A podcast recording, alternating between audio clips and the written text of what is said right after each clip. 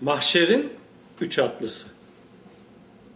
Sıratı bu üç ayakla geçmeye çalışıyoruz. Yanı sıra bazı yardımcı kuvvelerle. İlim, irade, kudret. Alim, mürid, kadir. Beynimizden açığa çıkan her şey bu üçlünün sırasıyla özelliklerini kullanmasıyla meydana geliyor. İlim ismiyle anlatılmış olan beynin veri tabanı.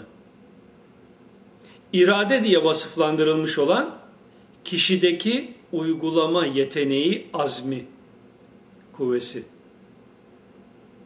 Ve o irade edilen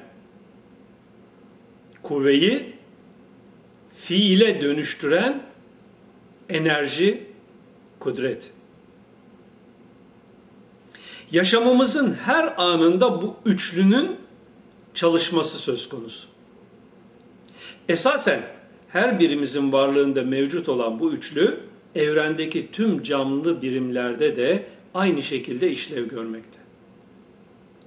Çünkü evrendeki her şeyin ve hepimizin var edeni Allah ismiyle işaret edilen, Alim isminin işaret ettiği ilmiyle kendisindeki sayısız özellikleri bilen, aynı zamanda mürid olduğu için kendisindeki bu sınırsız özellikleri seyretmeyi irade eden ve Kadir isminin işaret ettiği biçimde kudretiyle bu kendisindeki manaları seyredendir.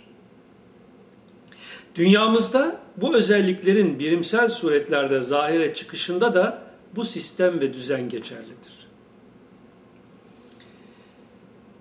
Her birimin beyninde veya daha doğrusu birimsel hafızasında o ana kadarki tüm girdilerin senteziyle oluşmuş bir nihai bilinç söz konusudur.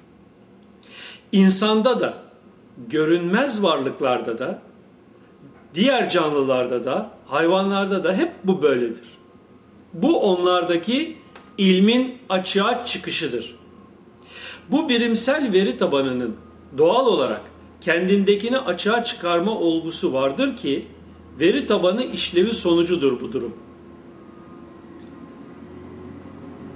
Buna irade etme, isteme denir. Bu da otomatik oluşur beyinde. Kısaca biz buna aklımıza gelen deriz fark ettiğimiz kadarıyla. Nihayet irade etme, isteme kuvvetine göre gerekli bir ölçüyü aşması halinde o fikrin kuvveden fiile dönüşmesi başlar. Ki bu da kudret denilen enerji potansiyeliyle ve ölçüsü kadarıyla oluşur. Bu üçlü sistem olarak anlattığım ilim, irade, kudret cereyanı beyinde aynı anda oluşur ve her an tekrar eder. O her an yeni bir şandadır. Hükmü birimde, bireysel noktalarda aynen böyle cereyan eder. O her an yeni bir şandadır derken o uzaydaki birim değil, tanrı değil, senin hakikatinde her varlığın ve birimin hakikatindeki hakikatindekidir. Ve dahi evrensel yapının küllü yani tümel tektir. İlim, irade, kudret ilişkisinin milyarlarca işlemi vardır her an beyinde. Bunlardan yalnızca birkaçı bilincimizde açığa çıkmaktadır. Aslında aklına gelen açığa çıkmış demektir. Dille veya ele getirmesen de bu geri dönüşle beyinde veri tabanını yeniden etkileyerek başka bir gelişmeyi doğurur. Kesindir, değişmezdir bu sistem.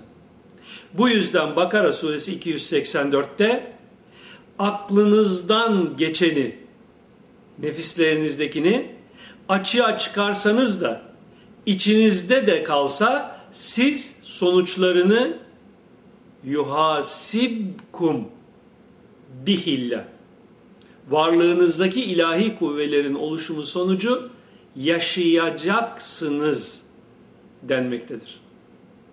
Bu mekanizmada hiçbir mazeret geçerli değildir. O açığa çıkan ya sizin geçmişte veri tabanınıza eklediğiniz ya da size genetik yolla intikal etmiş verilerdendir.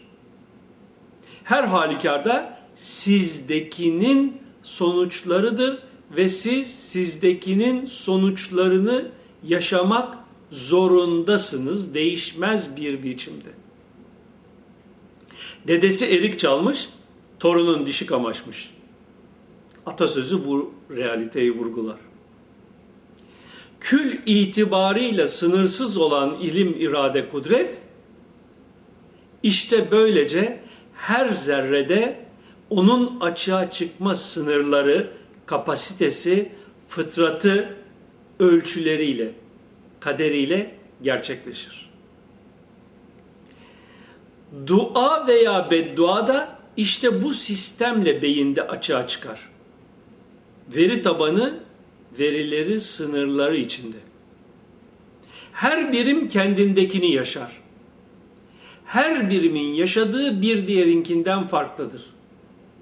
Gene her birim kendindeki kadarıyla karşısındakini değerlendirir. Gerçeğiyle karşısındakini algılamak konusunda kendi kapasitesiyle sınırlıdır. Birisine beddua etmeyin o hak etmediyse döner sizi vurur. Anlamındaki Resulullah uyarısı işte bu gerçeğe dayanır.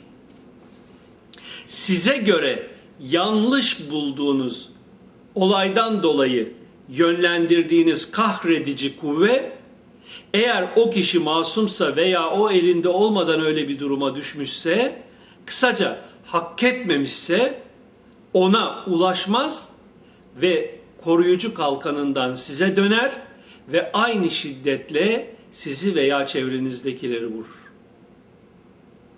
Sizin veri tabanınızla sınırlı yargılarınıza göre doğru veya göre haklı bulduğunuz şey acaba sistem açısından da aynı mıdır?